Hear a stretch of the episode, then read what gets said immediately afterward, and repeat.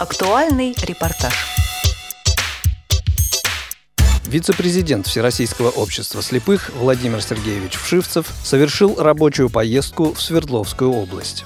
О ее результатах он рассказал пресс-секретарю президента Всероссийского общества слепых, руководителю пресс-службы ВОЗ Валерию Яковлевичу Матвееву. 30 августа на нашем предприятии «Гофротек» э, я встречался с руководителем нашей организации Марией Ахмадеевной Юдиной и с э, директорами наших предприятий, которые располагаются на территории Свердловской области.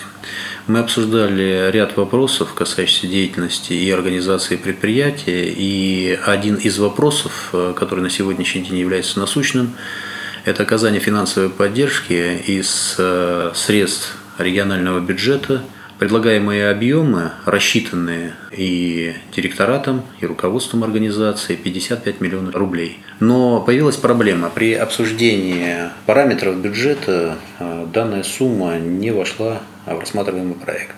После этого была договоренность э, с председателем правительства Свердловской области Паслером Денисом Владимировичем, что 3 сентября мы встречаемся и обсуждаем ряд вопросов, в том числе один из вопросов – это вопрос поддержки э, наших предприятий, а именно модернизация и создание новых рабочих мест. Такая встреча состоялась. Состоялась она с участием представителя губернатора в ЗАГС собрании. На этой встрече председатель правительства заверил, что этот вопрос будет э, рассматриваться, и есть большие шансы, что объем финансовых средств будет э, не менее 2013 года. Я надеюсь, что мы сумеем вместе, сообща с разных сторон, обращаясь э, и в законодательные органы власти, и в исполнительные, все-таки выйти на то, что данная помощь в этом объеме будет оказана нашим предприятиям.